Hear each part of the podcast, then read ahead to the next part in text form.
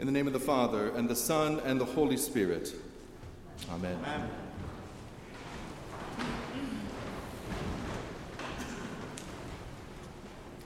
This is the first sermon I'm giving where I only have one professional responsibility. It's also my last sermon at All Saints, at least for a while. I have been a member of the Indiana State Teachers Association for a couple of decades. I even served as the president of my local for many years. During that time, I learned about the importance of unity. If you want to get anything big changed, you need a lot of people, and they need to be united around the cause. I'm learning that what is true in public education is also true in the church. Now, in spite of the fact that I have some pretty serious theological, social, and political differences of opinion with many of the Christians I know, present company excluded, I still feel called to work toward unity in the church so that God can use us to make the kingdom of God a reality. Even though there are many issues and events that divide us Christians into groups and subgroups, I still have hope that we can become more unified. And the gospel we just heard today, in part, is what gives me that hope. We just heard Jesus praying for, to his Father, asking him to unite his followers with him and with each other. To me, it's very moving that Jesus is praying for us. Did you catch it? Jesus says, I ask not only on behalf of these, but also on behalf of those who will believe in me through their word, that they may all be one. There we are, right there. We're the ones who have believed in Jesus through the words of his first disciples. As I read and reread the gospel this week, I began to consider what this unity Jesus is praying for might look like practically. After all, we can be united in ways that are seemingly less spiritual than what we might imagine Jesus is talking about.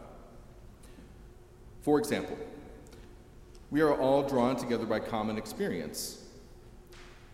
In a strange way, living through this pandemic has created a sort of unity, even while it kept us physically apart.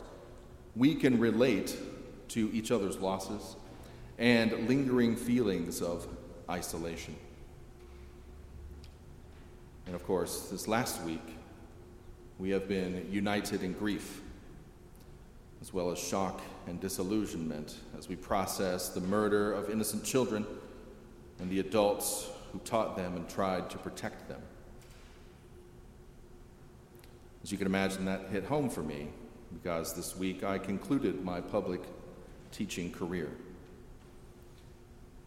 And while I thank God for the great many blessings I experienced during those years, I also mourn the fact that my time as a high school Spanish teacher was bookended by Columbine and Uvalde.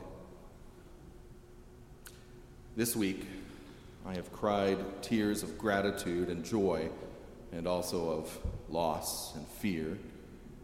Some of you have done the same, some of you have been angry well, everybody grieves different, in the words of modern theologian Kendrick Lamar. While loss and pain certainly bring us together, we must also remember that we are brought together by positive experiences. Those of us here at All Saints are united with one another in the joy of this community. What a joy it has been for me. We connect through our faith through our manner of worship, our care for one another, and our concern for social justice. We are drawn toward one another through our affinity for these things. We are part of a continuum of faith. And I'm grateful that the Episcopal Church, the tradition that we share, the liturgy that we experience, reminds us of that fact if we just pay attention. And this friends, is where we begin to more fully feel the effects of Jesus' prayer that we might be made one, as he and the Father are one. Every time we pray, Glory to the Father, and to the Son, and to the Holy Spirit, as it was in the beginning, is now, and will be forever, we acknowledge several things. First of all, the eternal nature of God. Also, the faithful who have come before us, our own moment in time, and those who will come after us in the faith. This sense of continuity can also give us a sense of unity now. One of the first post communion prayers that I encountered in the Episcopal Church brought this home for me. I fell in love with the words that we pray for a good portion of the season after Pentecost at St. Peter's, Lebanon, my sending parish. It goes like this God of abundance, you have fed us with the bread of life and cup of salvation.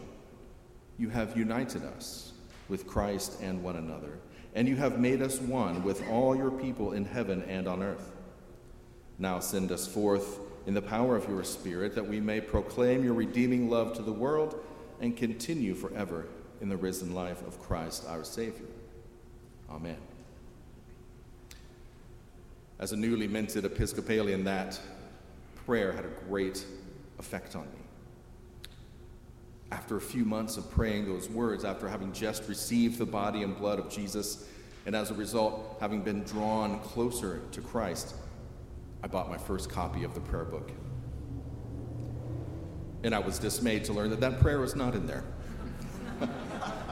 that is the day that I learned about enriching our worship and other additional liturgical resources that are approved for our use, something that came in handy many years later as I took the GOEs. But the beauty of this prayer is that it highlights one of the principal means that uh, is used for Jesus' prayer to be fulfilled. The Holy Eucharist. Jesus prayed, As you, Father, are in me and I am in you, may they also be in us, so that the world may believe that you have sent me. Through the miracle and the mystery of the sacrament of the Holy Eucharist, we receive, and I'm quoting the prayer book here, the forgiveness of our sins, the strengthening of our union with Christ and one another, and the foretaste of the heavenly banquet, which is our nourishment in eternal life. So you see, Jesus didn't just pray that we might be made one and leave it at that he took action. He gave us the Eucharist to feed us, to push us along in the process of making all things new so that we might be more like Him, and to help us learn to be one holy Catholic and Apostolic Church. Jesus didn't just give us the Eucharist so that we might receive it and then sit with it as we are transformed just a little bit each time Jesus is made known to us in the breaking of the bread. We are also sent forth in the power of the Spirit that we might proclaim Christ's redeeming love to the world. Have you figured it out yet? We are unified in our mission to share the gospel. The good news that there is abundant life, freedom, and peace in Jesus Christ with the whole world. And even if we have some personal differences that might try to divide us, we can work alongside each other as we help those in need. The importance that we give to our varied points of view is bound to fade as we dedicate ourselves to doing the work that God has given us to do. And this week, it seems that that work includes some very practical steps.